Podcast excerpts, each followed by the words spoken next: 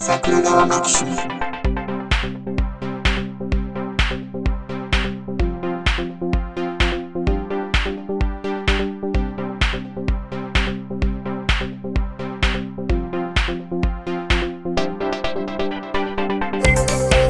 はい、どうもジャスです。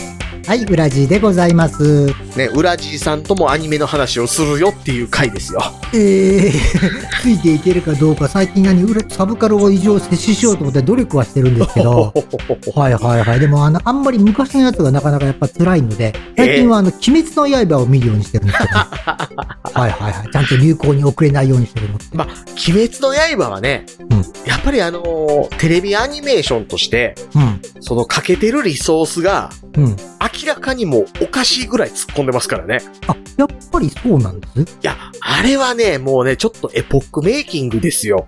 それをあの、み見たその作画の美しさとか、細かさとか、えあーの辺も含めてですいやか、作画の美しさ、細かさっていうのとはちょっと違って、ほう、もうね、リッチ。リッチ。うん例えばいや、早い話ね、うん自分自身が、うんうーん、いわゆるアニメの動画を描く立場だったと思っていただければと思うんですけど、はい、はい。小津安二郎的な、小津安二郎。はあはい。いきなり小津安二郎。はい。ワンカメでこっち向いて、はい。ずーっとはい。真顔で喋ってるみたいなシーンって、はい。楽でしょそれはそうです。ワンカメ固定してそのままずっとやってりゃいいわけですから、カメラ1台で済むし。なんだ、口だけパクパクさしときゃいいわけじゃないですそうかで。すね。はい。はい。まあ、いわゆるエヴァンゲリオン的なやつですよ。エヴァンゲリオンってそういうと撮り方とか映し方なんですね。はい。エヴァンゲリオンはね、あれはあれで一種エポックメイキングやったなっていうのは、まあいろんな部分はありますけど、うんもうあれはね、その作画的なリソースを極小化させたのをむしろ味にしようと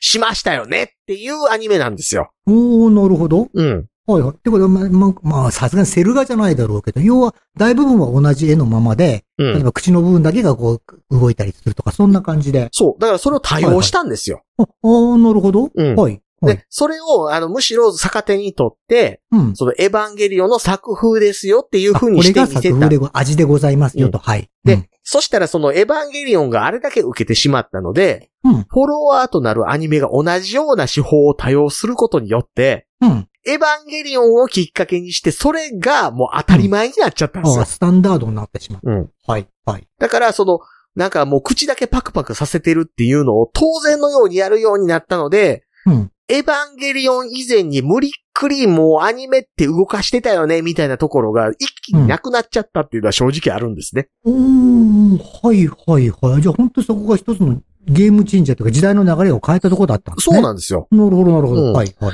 うん、で、で、うん逆にね、翻って、うん鬼滅。画面に映ってる物体が回転してるのを動画で描くの超嫌でしょああ、そうか。言われてみりゃそうですよね。真横から走ってる人を描くのはまだしも。回転しながら、しかも前進してる、まあ、kunai を投げるようなあんな感じですよね。手裏剣とか。えっ、とね、一番わかりやすい例を出すと、マトリックス的なやつ。マトリックスってほらあの、こうバーンってポーズ決めたやつを、はい、はい。周囲に仕掛けたカメラ何百個で、うーん、あ、そうか。右から左から上から下で回転しながら、回転するでしょ引きながらみたいな。はいはい、そあうでれすね。手でやれ言われたらうん嫌でそしれょは嫌だわ。ね。だそうってで、すよね。ましてや昔って CG ない時代。一個一個手で書けって言われたら、それはいや嫌ですよね。ですし、その、ほんまにそれが、余震場時間をかけてできたとして、うん。めっちゃ時間をかけてできたとして天才でしょ、うん。まあ、そうか。不可能に近いのか。いや、だってね、あの、例えばですけど、今、ウラジーさんの目の前に、例えばマイクありますよね。ございます。はい。はいこれを、ね、マイク見ながらやったらまだいいですよ。うん世の中には存在しない、うん、モビルスー ツ。はモビルスーツって世の中に存在しないじゃないですかあ。。はい、はい。ねはい。世の中に存在しないモビルスーツを360度ぐるぐる回りながら描くって脳内でやらんといかんのですよ。うん、まあ、そうか。ああ、そうか。現物目の前にして、それを実際見てるわけじゃないからね。へいはい。脳はい内に存在する 3D モデルを回転させて、それを 2D に手を使って落とし込むっていうことってう、わー時間をかけてできたとして天才でし ょ。えうーん、わかる。うはんい、はい、はい。で、うんましてやその物体が動いてるんですよ。その物体が動きつつ、うん別の物体と絡みつつみたいなことをやってるっていうのって、うん。めっちゃ時間かけてやったとして超天才でしょ。うん、うん。少し分かってきたぞ。はい、はい、はい。で、うん要はね、そういうね、カメラワークうがん。回転を伴うみたいなことをうんやるのっていうのは、そのアニメにおいては、うんもうここぞというシーンによよっぽどリソースぶち込んで、売りになるシーンだけやるっていうのが限界やったわけです。従来はいとはいはい特に手書きセルアニメの時代。うん、まあ、それはそうだろうね。手は書いきセルアニメの時代って言ったってあれですよ。まだ2000年過ぎぐらいまでその時代ですからね。まだやってたんでしたっけ、その頃まで。えっとね、99年、2000年ぐらいの時に、うん。富士フィルムがセルアニメ用のセルの生産を中止したんですよ。あ、なんかそんなニュース聞いた。うんはい。はいで、それをきっかけにして、要はもうあのーえ、コンピューターへのシフトが一気に雪崩のように起きたんですね。うーん。それまではでも、じゃあ結構セルってまだ主流だったんですね。そうそうそうそうそうう。ーん。うん、セルアニメがどれぐらいの時代まで続いてたかっていうのがね、わかりやすいデータとしてはね、うんドラゴンボール Z のセルが出てた時代ぐらいにセルの生産が終了しました。あ、そうか。あれ、セルって人がいましたね。あなるほど人ちゃ。なるうけどね。ほどあちゃう んだ。すいません。宇宙人違うのあれ一応人造人間の一部ですよ。あ、そうだったっけセルってどんな人、おかっぱみたいな人え、じゃあ、セあルちゃはうかなんあか、れは人造人間何号か。あの、緑色のやつ。うー、はいはいはいはいはいはい。うんうんうんうんはいはいああ、そっか。あれとセル、そういう現物、セルって大体、私すいませんけど、現物見たことないんですよね。頭の中で浮かぶのが、あの、昔学校で使ったうん OHP?OHP、うんうんうんうん。 OHP のあの、プラスチックのシートあるじゃないですか。うん。で、あの、ゆ色グラフで色をつけるときに、それを次の色つけたやつだと、ふっと上からかけると、はい色はいがつくみたいなやつ。あんなパターンですか、え、てか基、本あ的にれです。あれなんですね。あれがセルです。あれそのセルもなんのだ。。あれその もの。あれなんですね。本あ当れに、でだすからあれです。薄いプラスチックの、プラスチックやで、の板ですよねうん。あー まあ、あれねウラジーさんにはセルロイドって言った方が分かりやすいかも分かんないですけど ね。セルってセルロイドのセルなんですかいや、まあ、本当は、細胞の意味のセルですよ。はいはいはい。ええ、さ、元がそこから来てるのそうう。あ、そうなんだ。うん。え、なんでその一個一個を組み立てて、なんかフ物をィル作るムみのたい一な。個一個の細胞となっていくからですよ。ああ、なんか結構高尚な名前だった んですね、もともとは。あ、そうなんだ。それこそ、あの、脇の下でクシクシってやって頭にやったら毛が立つとかそういう話じゃなかったんですね。いや、ただ、多分ですけ ど、あの、セルロイドだからの説もありますけどね。ああ、あるんですね、一応。あうんでも、その話だと急になんかセルロイドが、セルロイドじゃないセルっていうのが交渉の話に見えてだきかまらした。あれですよ、昔のセルアニメ用のセルって、うん。可燃性やったんで、あ、燃えるのね。そう、だからはいはい丸めて火をつけると空に飛ぶっていう噂がありましたよ。空に飛ぶそう。なんか、タイかなんかの伝あ統の祭りと、かそんなやつ軽いから、うーん。丸めてそこに火つけたら、その火の勢いでプシュって浮くっていう。プシュって、プシュって浮くんだ。えー、OHP とかもうないだろうな。まあまあだからね、2000年過ぎぐらいに生産も終了してますから。うー。うんん。懐かしかったな。昔 OHP 切ったりしてセロテープで角貼ってフラッと振りやすいようにしたとかいっぱいやったな。そう。いやだから昔なんかやったらあれ重ね合わせて、うん。それをフィルム撮りして、うん。手書きの同人アニメとか作ってる人だっていたわけですよ。ああ、そういうこともやった人がいたんだね。はいはいはうんい、はうい。んうん。で、それが、えー、鬼滅の刃の豪華性につながるんですか、ちゃんと。鬼滅の刃、だから今はコンピューターもあるので、ああ、はい。うん、言ったらあの 3D モデルがあるからそれを回転させるっていうのももちろんできるんですけあそれどは、できますよね。うんうん。にしたってやっぱコスト高なわけですよ。うん。それをやるっていうのは。はい、はい、はい。人件費だとかね。うんで、鬼滅の刃って、はい。めっちゃ映画でお金入ったじゃないですか。うん、まあなんか、すごい額だったらしいですね。もうそれこそ。 400億とかですから。ええそこまで行ったんでしたっけそ、あ、400億乗っちゃいますねって言ってたやつが怒るやつね。はいはいうそうえ。要はあの過去の日本映画のもうダントツ1位なわけです。もうダントツでしたっけ前なんかその話しました。次がなんか100億一回えっ行かとなね、いとって千話とで千した尋ねが200億とかですかね。あ、200。あ、でも倍以上行ったら、それは確かにダントツですよね。で、うんまあそのお金があるので、今やってる潤沢な資金を。は遊い郭編テレビでやってるやつね、ちょうどね。はいはい。がもう、えらいことなってて、もう、ジャブジャブつぎ込んで。ぐるんぐるん動く、バシバシアクションする。そうそうそうそうそうそうそう。あれはね、あれを当たり前やと思ったらダメよねっていうレベルのものぶち込んできとるんですよ。あ、それでなのか。やっぱ見て、見て、面白いですよね。っていうか、下手すると画面に追いつかないですよね、目がね。うん老眼。が。あのはねいはいはい。あまたのアニメーターがやれるんだったらやりたかったことやりまくってるんですよ。おー。はあ、それでなのかね。で、なおかつやっぱね、演出がそのやっぱ漫画にだいぶ乗っけてて、うん、あ、うんそうなんですね。だからあうんうんのう、んアニメーションの表現として、ああ、これはあの作品のインスパイアだな、みたいなところもある程度あって、うん、ううんん。それこそあの、長い号、石川県の流れのアニメーションの踏襲みたいになってるぞ、顔面のドアップでうにょうにょうにょうにょって動くやつとか、ほいほいほい。石川県はわかんないけど、石川県。石川県はゲッターロボの人ですよ。あ、あの人、え、 漫画漫画、ああれですすあの、長井号のパートナーになってた人ですよ。あ、そうなんですか。あ、長い号はさすがにわかるけど、ハレンチ学園ぐらい。だから古いな。長井号がマジンガー Z、ゲッターロボが石川県ですよ。あ、あ、うんそうなんですね、うん。石川県出身なんでしょうか。え、山石から川県さんは石川県出身ではないんですけどね。 あ、違ううんですか。あ、ん。違うんですえね。長井号は石あ。川県出身ですけどね。あ、長井号博物館って石川県だっけうん。あ、そうなんだ。あ石ノ森章太郎はなんかこの間津波で壊れたんうんね。石そうですね。はいはいはいはいはい。そうそうそう。でだからその、の、ななんかここはちょっとあの、ゲッターロボのアニメの OVA の流れ組んでるな、みたいな、そのが、顔の表現みたいなことしつつ、それでいてこおう、ー画面の作りみたいなのをすっごいリッチでやってたりとかしてて、うん。うん。あれはね、もう、あアニメを今まで見てなかった人が、アニメってこういうもんやって思ってしまうと、絶対あかんよなっていうレベルのものなんですよ。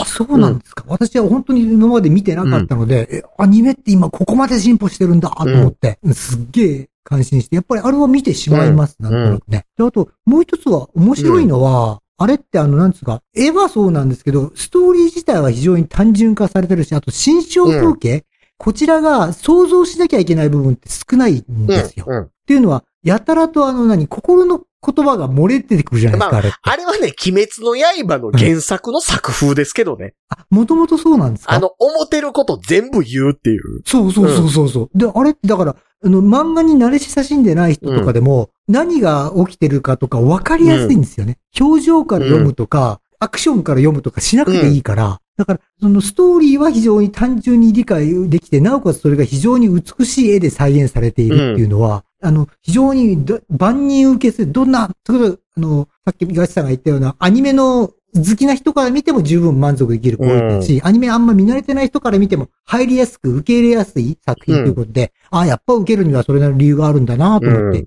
見てたんでますけど、あ、あとね、あの、うんアニメの時にだいぶ足してますからね。あ、やっぱりそれでも達してるだかんですらあね。の、遊郭編なんて、あれうんあの、敵兄弟じゃないですか。はい、今はそうですね、はいはい。で、あ、ねねあの、漫画版は単にぶっ倒して終わってたんですけど、あうんそうなんですかアニメ版は、その炭治郎と禰豆子ほう、それとあほのう敵のあの二人っていう、上限の6のあのお姉ちゃんとお兄ちゃん。あのはい二人を対比させることによって、ひょっとしたら炭治郎、禰豆子もこうなってしまっていたのかもしれないっていう、その対比をやってるとかあるんですよ、アニメだけ。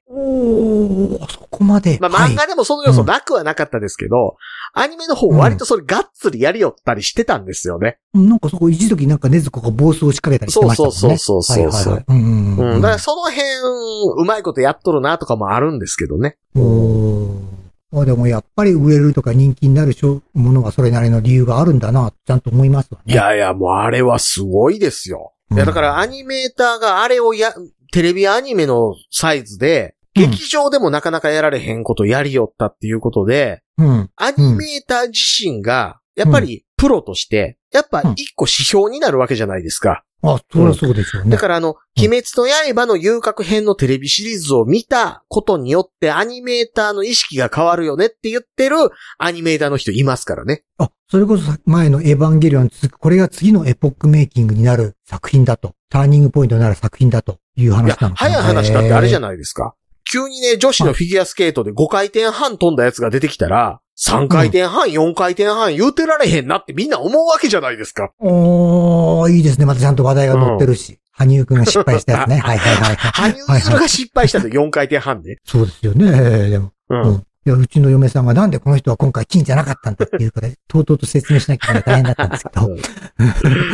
そう。へー。え、で、なんかそれでまたなんかエポックメイキングの作品もあるという話じゃなかったでしたっいけあ、やいやいや、エポックメイキングではなかったですよ。そうなの、なんか、なんかツイッターでまたなんかめ妙な作品の話を、ぜ私が全然聞いたことない作品のいや、話ださっれててプまラしたけネど。テスも何年も前のアニメですもん。プラ、そもそもプラネテスプラネット、どどプラネテスです。あ、はあ、プラネテスああは要は宇宙で宇宙デで。ブリ処理をやっている作業員のお話の元の漫画があって、それをアニメ化したやつです。デブリ処理ということ、宇宙ゴミを片付けるかの、方のそおう話。そうそう。だからあの宇宙空間に漂ってるゴミがその宇宙空間の航行に支障をきたしたりするから、ちょっと押して地球に落としてやることで燃焼させてしまうよみたいなことやってるうんうんいう、え、なんか地味っぽだいからですね。近未来でもう宇宙空間っていうものが割と人類が進う出ん結構してますよね、とうんいう状。ん態でそこでひ行われる人間ドラマみたいな、うんお話ですよおーあそんなものがあったんですね。はいはいはいはい。あのー作者はあれですよね、今、ビンランドサガ書いてる人。フィンランド作、ビンランドサガはロマンシング。面白いですよ。よ。もえ、ななんですかえ、ビンラなンんドかジサガャスも、さんがビンランとか言うとなんか、なんか AV のタイいトやルいやいやいや、ビンランドってあれ誰ですよ。アメリカのことですよ。えビン、えビンランド。ビンランドは、ビン、ビンは、はい。えー中世で、ほうあの、いわゆるバイキングが、バイキンえーググリーンランド、アイスランドの向こうに、なんかでっかい陸地あるらしいぞと。それをビンランドと呼んで、そこに入植しようって言った、バイキングのお話の漫画です。でそんなお話があるんだ。でもアメリカに立ち、立ち、あ立ち、立ち寄ったじゃないよあ。だから、立ち上あがの、っアたメじリゃないカよ。大陸って、その初めて、うん。えー到達したヨーロッパ人が、それこそあのーね、コロンブスだとか、アメリゴ・ディスプッチだとか、ああ、ね懐かしい、な。その辺よりはいはもいはいっと前の段階で、どうやらバイキングが到達して入植してましたよねっていうお話って、実際問題あるわけですよ。うん、聞いたことはありますそのお話はい。はい、うーん。それはそれで面白いですね。なおかつその当時の、えーと、やれデンマークだとかイギリスだとか、まあイギリスってかブリテンですよね。うんはい。あの辺の実際にいた人も登場しつつっていうう、んすっごい面白い漫画。まあアニメ化もされてますと。連載でまだやってまだまだやってます、まだま。だ。えうんー、それをそれで見てみたいな。ほうその方の。の、あの前のそ作品で。の宇宙ものの漫画ああ、その前前作がその、はい。はい。スペースデブリ片付け屋さんの話と。はい。で、それ、れをね、うんアニメがなんかあのー再放送かなんかされてて、まあ、もう新作ではなかったね。もうそれはそれで。いやだからもう何年も前のうアニメも随分、うんと、アニメ自体も何年も前作の品。うーん。やつや。やったのを、ジャクサとかで働いてたりもした人が見て、ほう。ムカつくと。ムカつくと。ほうあのーなんでヒロインがおるんですけど、ヒロイン割とええ性格しとるんですよ。はあ。はあで、まあ割と困ったちゃんの扱いなんですよね。え原作で原は。作でもアニメでも。ああはい。うん。はいはいはい。で、あんなやつ宇宙空間でおったら、命に関わるからムカつくっつって。と、ジャクさんにお勤めの方がそれに対してそういう発言をされたと。今はジャクサにいないはずです。ああ、元ジャクさんの方が、はい。はい。で、はい言うてて、で、まあ、うんそっから、まあ、それに対して批判の声も出たわけですよ。うん、なるほど。はい、はい。で、そこでやりとりしつほうしてる中で、うん、いやそのね、って実際プラネテス見て、こうや、みたいなこと言う人がいて、それの対応迫られたりなんかする場合あるから、迷惑被ったりもすんねんってと。うん。嘘書くなっちゅう話ですわ、みたいなことまで話が及んでしまって、やれ、はあ。原作者が、いや、自分の勉強不足でしたとか言うたとか、その、元 JAXA の人も、なんか自分も言い過ぎましたとか言うただとか、はい。はい。やれ、えー、そういう細かいところの突っ込み入れるのどうなんだとか、いう話で盛り上がっちゃってましたよっていうお話があったわけですよ。ほう。ほう。えんえどう、どう、どう、それで盛り上がるのはなぜ盛り上がるっていうか、炎上してたっていう。その細かいことを突っ込むなとか。え、そういうのって普通に持ち上がってくる話なんですかねん個人の感想である。まあ当然読む人によってどういう感想を得るかは個人個人で全部違うですし、で最近は何がもん、まあ問題っていうか何かあるとその個人の感想というのが気軽に世間一般に広める手立てがいっぱいあるということはあると思うんですけど、それって、えな、なんでも、なんでそういう話になるんだろうえ別にそその人はそういう取り方でいいよね、でいいいいとかそういう話ではなくて、え、でも個人の感想ですって言ってたってそこに噛みつくやつもいるでしょ見ますよで、ね。炎上してたんです。うん。ジャスさんはそれを見てどう思ったんですかちなみに。その炎上してるツイートなりを、まあ、いくつか当然ご覧になったと思うんですけど、私は残念ながら見てないんですけど、どういう感想を持たれたんですかそれ見えて。っ、と、細かいところ突っ込まれて嫌なんやったら、在々にしなきゃいいんじゃねえのって思ってます。おーいや、早い話で、あの、歴史描写が違うって言われたくないんやったら、歴史もんやるなって思ってるわけですよ。うーん、それ、それはわかるけうど、ん。もうそもそもだって歴史小説ですらないじゃないこれだってスペースファンタジーなのか、サイエンスフィクションなのかまあどういういや、カテゴプリーラかネテスはい。割と、うん。近未来 SF として価格交渉もきっちりやってる方なんですよ。あ、あーなんで、それはそれでその作者としてもそういう標、そういう、なんていうか標榜というか、立ち位置のもとに作ってた作品だったってことなんですかえっとね、いわゆる地に足ついた SF なんですよ。うん。おー。なあるのほ、ど。要はその宇宙空間っていうところにお話持っていって近未来ではありますけれども、そこでの職業倫理の話だったりとか、うんそういう作品なんですよね。なるほど、でなるほどだ。からあの、ミノフスキー粒子がどうたらとかいう話じゃないんですよ。ないんですね。はいはい。言ってしまえば今、地球上でも行われている仕事というものだとか、を、例えば宇宙というそれが環境が変わったところに置いたときにどうなるべきだとか、どうなっていくだろうかとか、それなりの交渉はしっかり踏んだ上での作品であったはずだといことですそうそうそうね。うんうんうんで、その上で、そのそこにいるうんキャラクターが、もしこれが宇宙空間にいるクルーだとしたら、こんなクルーの存在認められないよっていう、まあ言ったらプロのツッコミに対して、無粋だとうんか、あそういうツッコミがあって炎上してたっていう話ですよ。あ。なるほど。なおかつそなの、る下手に原作者が謝ってしまっただとか。ほど、ああ。えー、どうするかな自分だったら。もともとやっぱり作品の立ち位置がそういうそれなりに宇宙空間というまだまだ人類がそれなりに十分到達してない空間ではあるけれども、そこをもとにこういう職業倫理だとか、人の人間の人間模様だとか描くんであれば、それをちゃんと交渉はしっかりしてますよという立ち位置にあるんであれば、そういう指摘を受けた上で、あ、そこは私の考えが至らないところでありましたっていう謝罪はあってもいいなとは思います。うんはい、はい。ただ、いや言い換えると、いや別に、し場所が宇宙で、今だと地球上の普通の会社の職場とかあったりしたって、普通だったらこんなやつこんな職場にいないよねってやつが平気でいたりするので、ジャスさんの会社でもそうだと思うんですけど、また会社の口になるといけないけど、 えーそう、そうなると、いや、そりゃ宇宙に行こうが何しようが、人間それぞれみんな考え方とかやり方とか物の捉え方が違うんで、人から見たら性格悪いなって言われるやつだって、そういうとこで働く可能性だってあるよね。今だこそ選ばれた人が行ける特別な空間なのでっていうところあるけど、いやあっのてねいうような考え方はえっと、宇宙空間にそんな奴なんていないっていうツッコミじゃないんですよ。あ、それは違うんだ。はいえ、どういうツッコミだったこんなやつ正おったら、人の生き死にに関わるんだから、確にうん。こんな、ままだ生き死にが結構シビアな世界で、こんなやつがいるなんていう状況ないやろっていう。ああ、例えば例えばですよ元やヤンキーです。元ヤンキーなんで、俺曲がったこと大嫌いっすうんって、イージス艦に乗ってる自衛官で言ってるやつがいますっていう漫画ないやろって思うじゃないですか。うん。ん。うんわかる、わかる。例えとしてはわかる。はい。まあ、ちなみに今の川口海二の漫画でそれ的なキャラクターいて出してるわけですけいど。たんだね。うんいたんだね。だから、それは川口海二の書く漫画だからこそ許されるキャラクター設定であるということなんだ。まあまあね、。まあね。うん。ううん。そう。空母息吹にそんなやついましたからね。あ、いたんだ、久保うん井吹あ、空母息吹ちゃうわ。あれジパングや。あジパングになんか元暴走族ですみたいなやつがおって、うん今はそう見た感じはなんか割とあの、ほんわかしてる見た目やから、見た目的には舐められるタイプやけど、もともとめっちゃヤンキーでした。みたいなキャラクター出てくるんですけどね。うんまあ、それはキャラ付けとしてはあっていでいかもなと、今まさにヤンキーっすみたいな 自衛官とかういんいつは日やろまあいと。ないわな。うん。まあ、そこはそれで、うん。でもそれだと、じゃあ、それ逆に、じゃあ、それを受けて作者が考えが至りませんでした。ごめんなさいっていうことは、それをまた炎上しちゃうんですね。それはそれでね。いやだから結局ね、その自分の好きな作品に対してね、そうやってね、うん。突っ込み入れられたことによってね、ムカってしてるやつってね、何に腹立ててるかって言ったら、結局ね、そのね、細かい突っ込みしやがってとかっていうのって後付けの嘘なんですよ。うん。水差しやがってっていうだけなんですよ、結局。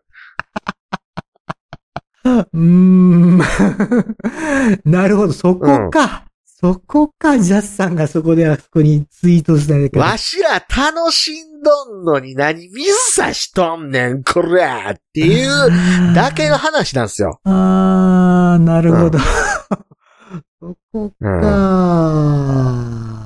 えでも、ね、ももう何周もし、てずーっとその作品愛し続けてる人間からしたら、例えばその、例えば僕やったらガンダムですよ。はいガンダムに対して、で、はいもこういうツッコミってできますよねっていう話が、自分が今まで想定なんかしたこともないようなツッコミやったらおもろいこと言うやんっていうところまで行くはずなんですよ。そうそうそうそうそう。それがだから、なんていうの、うん味わいが深い。うんっていうのはずっとしがんでるし、ずっとずしがっんでとる。しがんでるし、そんなことを水差すつもりで言われてたとしても、そんなことで自分の愛は揺るがないから。あーそれが真にその作品を愛するということだと。うんうんうん。だっ、て、どんだけ僕がゼータガンダムってこうじゃないですか、みたいな悪口言われたとしても、うん、僕があの、小学校3年生、まだはい9歳まだの時に、 9歳はいあの、ゼータガンダム第20話を見ながら涙した事実は、何も既存されないわけですよ。ああ、はいはいはい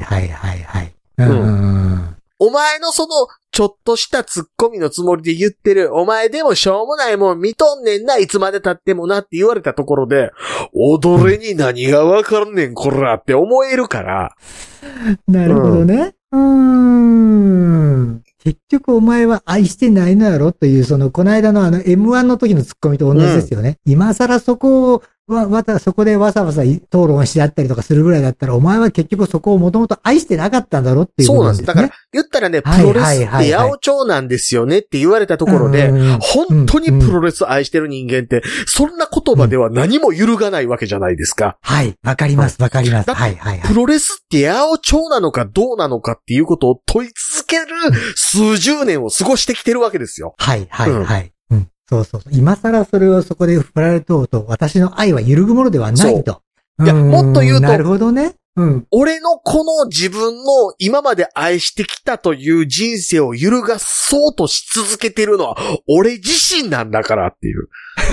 うんお前にとってプロレスとは何だっていう問いを自分に問い続けている。お前にとってガンダムとは何なのだ、富野義行とは何なのだっていうことを問い続けてるのは俺自身なんだから、その俺自身の問いに比べて、お前のその問いとか疑問とか突っ込みみたいなものは一体どれぐらいの威力があると思っているんだっていう話ですよ。重いわ。 重いわ。そうか。じゃあ、ジャスさんはこの一連のツイートによるあれをそういう風に見ていたわけですね。なるほど。で、うだから、ガンダムって言ったってロボットアニメやから子供の見るもんですよねって、例えば僕に言うたとするじゃないですか。はい。はいで、はい、そいつに対して何のしがらみもなかったとしたら、うん。面白い話するね。よし、ちゃんと喋ろうか。って僕なるわけですよ。ういやわそれは非常にいい問いやと思うよと。それは非常常にいい問いやし、非常に重たい命題やと思うよと。うんよし、その話を真剣にしようって僕はなるわけですよ。 はい。はい。言ったら、真剣に宗教に帰依してる人間に対して、神っていないですよねって問うのと一緒ですよ。あ、はいはいはい。いいですね。そのとはいいですね。はいはいはい。うん。うんと彼はその中で自分が今まで悩み続け、問い続けてたことに対して真摯になって、う全力を込めてその人間に対して自分の論を話そうとするわけで、それと同じことが、ジャスさんはガンダムに対して起こるわけですね。そうそうそうそうなるほど。はい。で、わかそるうわかるわいうか意る。味で言うんですけども、うん突っ込まれて嫌なんやったら題材にするなって話なんですよ。うーん。うん、うん、うん、うん、うん。え、またなんかレベルが上がったぞ。いやいやだからその、わかりやすいのは本当に歴史で、歴史のことを突っ込み出したらキリがないよねっていう話しますけど、うん、うん。じゃあもう歴史交渉全く無視で行くのってなるでしょ歴史交渉うんっうんそうですてねちゃんとやって、ちゃんとやって、ちゃんとやって、その上でドラマとして成立するからおもろいんやろと。うん、そうですね。はいはい、いいですじゃね。はあい、ツッコミを入れるっていう部分と、その、えーまあ映像だったり小説だったりいろいろありますけど、その部分での面白さを追求するっていうのはレイヤーが違うじゃないですか。うん、うん、ああ、いいですね。レイヤーが違う。それははい両方やる話なんであって、そのうんうんうん両方やっていく過程で、じゃあどこまで落とすのか、どこまで追求するのかっていうのは、追求できればできるほどいいけども、それでいて、オミットしなければならないみたいな話のせめぎ合いが面白いわけですよ。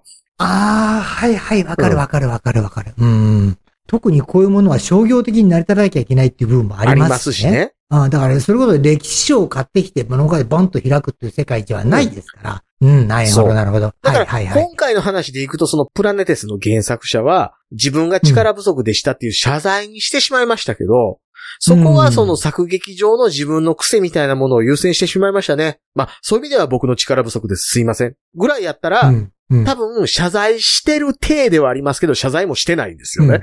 うん僕、それでいいと思うんです。もっと言ってしまえば、でも面白かったでしょとかいう話が裏に入ってれば、それはそれでいいのかなという気はするけどねあ。いや、もっと言うとね、だから、それによって面白くなかったとしたら、まあ、うんそういう人が一定数いるのもしゃあないって思ってます。で、いいんですよ。よ。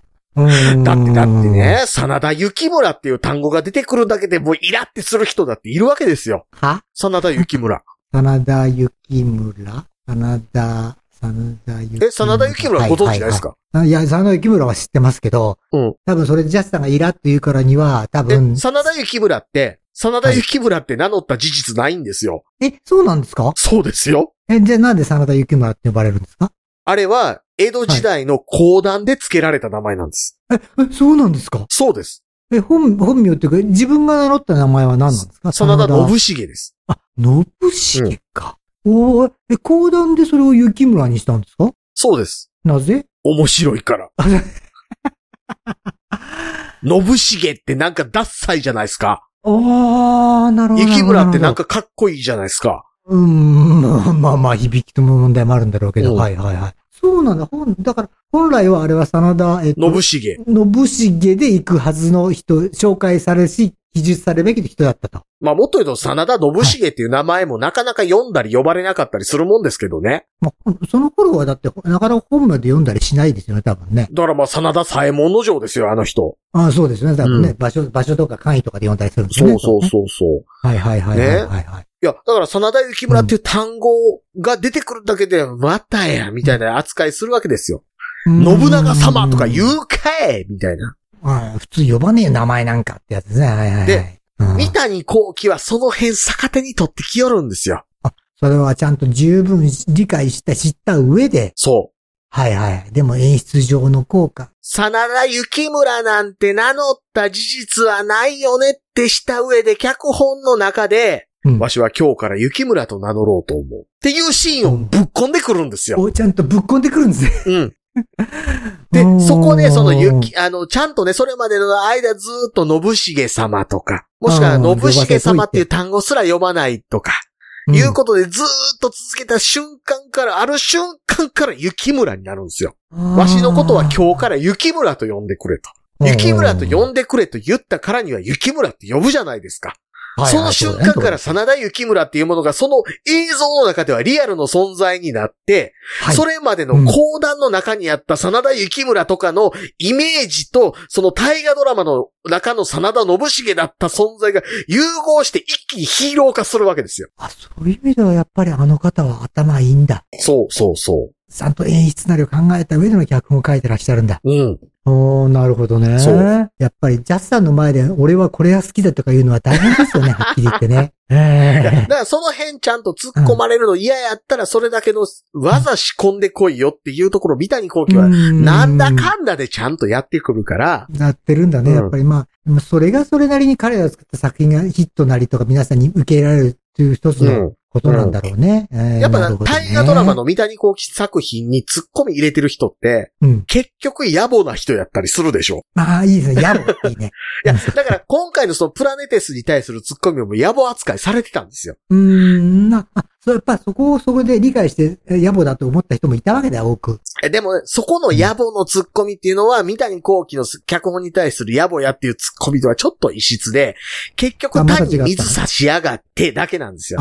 ああ。それはジャスさんの人は、それはそれでやっぱりあんたも浅いよって話なんだよそね。うそうそうそう。ねやっぱりあね、ーそのな、そういう意味ではね、あの、結城正美が今書いてる、結城まさみ、は、はいいはいはいはいパトレイバーの方ですね。そう、シンクロを走るなんかは、もうその辺も綺麗にやってってるんで、あ、そうなんですか。うん、なんかパラパラっとだけ見たことありますけど、最初の方だけ。要は北条早雲の話なんですよ。はい。北条早雲のはい話なんですけど、一応最新の学説取り入れたりしつつ、で、うんそうさっきのね、うん信長様問題ですよ。はいはいはい。どう呼ぶか問題。そこい、はどうしよう漢字では、例えば、うふ様って書いてる。うふう。ふ、う大臣のことですよ。うん、ほいほういほふい。様って書いてるところに、振り仮名で信長って打つとか、うーん、なるほど。そう。で、なおかつそのもう明らかにもうその言葉だけは現代風で行くんですよっていうメッセージとして、う、うん。太田道館太田道はい、江戸城を作った人ですよ。はい大田道館ってす、ちょっと嫌味な人として描いてるんですけど、うん。 。明らかにエルキュール・ポアロなんですよ。キャラクターがえ、た、灰色の脳細胞の人でしたっけそうそうそう。卵頭の口ひげの人ですね。はいはい。えー自意識過剰なんだけど確かに能力もあって、なおかつちょっと嫌味っていう。うーん、まあ確かにそんな感じですね。LQ ロコアロっぽい。はい。で、はい、もうあの、太田道館は相手のことをムッシュって呼んでますからね。あそういう遊びもしっかり取り入れつつ、はいはいはい。だだから、そこ、それぐらい遊んでますよってしてしまうと、その言葉遣いはもう現代風になってるんだな、みたいなところの突っ込みって、うん。ぼやけるじゃないですか。だからそこはもうギャグとしてやりつつ、ギャグとして成立しつつ、きっちりやってるみたいなのがあるんで、うんなうるほどん。ね。そこ突っ込み出したらもうそれこそ野暮でしょそう、そう。それはそ太う。田道館がムッ視シュなんて言ったと思いますかって言うてるやつおった ら、うん、お前多分アホやなって言われるじゃないですか。お前はこの漫画読む必義務必要はないなって言われるんですね。そういう意味でですは、だからそはのいはいプラネテスに対する突っ込みっていうのは、その作劇場とはいえ、その宇宙空間というものが、その要はデブリ処理っていうところにリソースを割くぐらいシビアなもんだっていうふうに描くんであれば、人間関係についても本当にそこに成立するものとしてしてほしかったよねっていう突っ込みやというふうに理解すれば当たり前のことじゃないですか。ね。うん、うん、そうですね。はい。もう一個思うは、だからこういうのに対して作者が謝罪するんじゃなくて、うん、漫画家やったら、うん。漫画作品の向上で返してくれたらいいんですよっていう。おー、 なるほど。例えば、うーんあの。時僕はノーコメントで貫きましたと。はい。あの、プラネテスに対してそういうツッコミいただきましたと。はい。もう二度とそういうことを言わすまいと思って、次の作品ではだからここまで持ってったでしょって言ったら一番かっこいいじゃないですか。ああ、かっこいいね。それは漫画家としての戦い方というか、漫画家としてのアンサーですよね。で、ビンランドサガはそのクオリティに達してる漫画でもありますしね。お、言ってるん言だ、ちゃっんてと。ます言ってます。へー。あじゃあまた読みたいようになった。ヴィンランドビンサラガンね。ドサガはめちゃくちゃ面白いですよ。さんと話してるとなんか読まなきゃいけないものとか見なきゃいけないのがどんどん増えていくんですけど、残りの人生足りるかなと思っていつも心配してるんですけど ね。でも、ビンランドサガなんて漫画なんてね、結局20冊1日で読めたりするじゃないですか。まあ読めますけどね、私も結構早い方なんで。はい。え、でもまだ続いてるんでしょビンランドサガ続いてますよ。現在何巻ぐらい今27、8巻かな。あ、まだでは追い十分追いつける方なんですね、それこそね。結構話重い。いですけどね。あ、重いんだ。日本人図書館にはないだろうなあ、でもほら、今 Amazon Kindle で読めますから。あ、そうかそうか。Kindle で買えばどこでも買えますからね。あれ、いつからなんですかね昔 Kindle って国変わると買えなかったんですけど、いつから普通に買えるようになったんですか ねえほんと、昔僕初めて手に入れた時は、日本の本買えなくて、何の意味があるんや、これは、とか思ってましたはいけど。はいはい。今普通に買えますよね。あ、どうなんでしょうね。あの、Amazon、Amazon の国の設定とかって変えれますから、うーん、もともとマレーシアに Amazon ないですけどね。あれですよ、民主党政権の時に、うん。 Amazon.uk で物買うの一時流行りましたよ。なんで超円高だったから。ああ、そうか、逆に安買えたりするんだ。あの時円高ポンド安やったんですよ。ああ、だから運賃払っても十分ペイするみたいな世界があそったんう、だ。そう。だから、あの、同じ商品買うにしても、amazon.uk で買うと、7掛けぐらいで買えるよって話あったんですえよ。ー、すげえ話があったんだ。今はどうだろうな。今はえっでとも、ね、今はね、あの、日本購買力が激下がりしてるので、あ、そう、逆か。今は円安だから。円安で、なおかつ、んその、そもそもその、そこにぶっ込める金の金額が下がってってるのと、はでい一はい人当はたいりはい GDP がぐんぐん下がっているので、うわー寂しい国になってんだ、またな。だからあの、食料品の買い付けで、日本の商社が負けまくってるって話がありますうよ。わーそのうちなんか食えないもん出てくるんで、イクラとかカニとか食えなくなるのかな。寂しいな。地味に小麦とかやべえんじゃないですかね。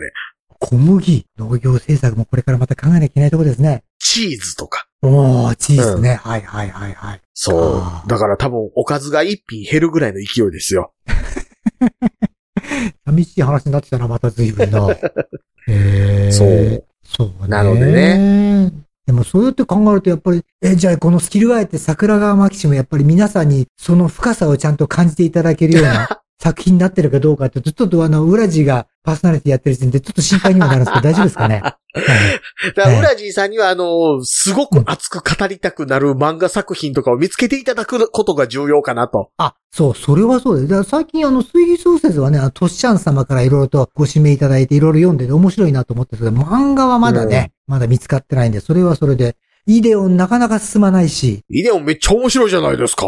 で、まあ、そう、皆さんおっしゃっていたら、いや、見て面白いと思うんですけど、なかなかダウンロードは進まない。なんせうちスピード遅いん で、困っておりましてですね。はいはいはい。ん。それもなんか見つけて、私もこれには自信持って、あの、愛をぶつけられるという作品を見つけたいと思いますんで。あの、イデオンはね、大体ね、あの、うん武蔵とかが出てきだしたぐらいから、どんどんどんどんエスカレートしていきますから。武蔵というと、え、剣道やる人ですかえ、いやあ、違武ます蔵かです。武蔵。武蔵じゃなくてゲッタロボ、武蔵ゲッタロボ3を運いや、じ転すゃなるくて、人。武蔵、違うね。む小さいつ、武蔵。武蔵。いで、出てきたっけなそれ、まあ、まだ見てないです、それ多分。や、結構後半の方ですよ。あ後半の方が宇ね宙戦艦武蔵っていうのが出てきますから。武蔵武蔵ってね、宇宙戦艦。武蔵。武蔵っていう。 でもまあ、やっぱジャスさんのおすすめはね、なんかやっぱりある程度勝てるところがあるん で、えそれに対してあの、広くあの、リスナーの方からもまだ募集したいと思います んで、あ、とりあえずあの、結城正美作品でいくと、え、結城まさみはバトレーバーと、あとなんかもう一個、あの、女性のな探偵だかなんだか殺し屋の姫なんかいたようななんだっけな。沖永のやつでしょ大きい、大きいな、あそうそうそう、そのやつをちょろっと見た、それこそ Kindle で、まあ試し読みができたやつをちょっと読んだ覚えがあるんですけど、あの、白母のクロニクル。あ、あ、そうそうそうそうそうそうそう白母のクロニクル面白いですよ。面白いですか僕、あれなんか絵柄的にちょっと追いつけなかったんだけど。それ言い出したら結城正美作品全部ダメじゃないですか。そうそうそう、実は結城まさみ作品って僕、パトレーバーはなんとかあの読んだんですけど、他のやつ、女性の顔が見分けつかなくてですね。あ、でも、あんま、白母のクロニクル、そんなに登場人物いっぱい出てこないですまあ、よい。ないけど、もともと登場人物ある程度増えると私ダメな。とっさにも言ったんですけど、登場人物が多いさ推理小説もあんまり得意じゃなくてです ね。白母のクロニクルは途中で読んでて誰が誰やったっけとはならないですよ。ならないパターン、うん、じゃあ、もっぺんじゃあ、白母のクロニクルは読んでみます。ぜひともぜひとも多分、Kindle で普通に手に入りますもんね。あれはね、了解でございそうます。そうそえ、あとでも、あの、Kindle ってたまにあの、漫画ってたまにカラー版があるじゃないですう。か。はいはいはい。関東カラーってやつ。あれってそのまま普通カラーで収録してるでしょあれ、ペーパーホワイトとかで読むときついんですよね、結構ね。ああ、まあまあね、まあね。ううんん。そうそう。あれはだから、え、Kindle カラー版ってもうあるんでしたっけいや、僕、ス スマホで見てます。スマホはな、またな、画面がな、iPad ぐらいまで大きくすればいいのか。まあまあ、そうです、そうです。そうですね。ああ、そうか。iPad でも Kindle のソフト、アプリがあるから、あれで見ればいいんだな。あとまあ、Windows 11やったら Android アプリ動きますしね。あ、そうか。ペパソコンの画面で普通に見れるんですそね。うです、そうです。そっかそっかそっか。いやうん、それや、もうやっぱね、最近老眼進んでね、目辛いんです よ。いや、本当にね、だいたただい。まあ、はあれですよね。実はあの、老眼の人ほど VR 向いてるんですけどね。い、え、なんでですかえ、だって網膜投影やから。網膜、あ、あそえ、え網膜え、と。だって。ね、うん。遠いとことか近いとことかを切り替えられへんから老眼じゃないですか。そうです、そうです。 VR って目の前にモニターあるんですよ。あ、あ、そっかそっか。モニター自体は動いてないんか。距離感変わってないから。今。の VR のそのディスプレイがそこまでちゃんとできるかわかんないですけど、まあうん言ったらすぐキャリブレーションまで自動でやるやつ来ますよ。あ、そうですかね。VR はそう、ちょっと興味あるからやってみたいなと思って。だって今視力測るの自動じゃないですか。あ、そうです、そうです。びっくりしますよね、あれね。ってことはあの、えー老眼、近眼、近視、遠視、乱視に合わせうんて乱キ視ャまリでブレーションして、はい。 VR で表示するやつなんか出てきますよ。だからメガネ外してみてくださいよっていう。そうです。すぐできますよね。あ、そうか。うんそれまで待つか。じゃあもうちょっとだな。そう。だからあの、ウラジーさんが気をつけることは、そはのい VR が来るまで生きとくってい体は大事にしたいもんだね。うね。はい。はい。わかりました。ので、じゃあその VR を楽しみに待ちますんで、はい。そうですね。なので、あの、はいい、や、あの、プラネテスに対して突っ込みを入れることは許せんという人とかです ね。あと、プラネテスよりもよっぽどムーンマイルの方が面白いっていう竹槍さんがおられればですね。竹内さんって限定なの、それ。そうそうはい、はい、はい。どちら LINE のまで。公式アカウントがオープンチャット、はい Twitter のシャープ桜川マキシムまでお願いしますと。はい。よろしくお願いいたします。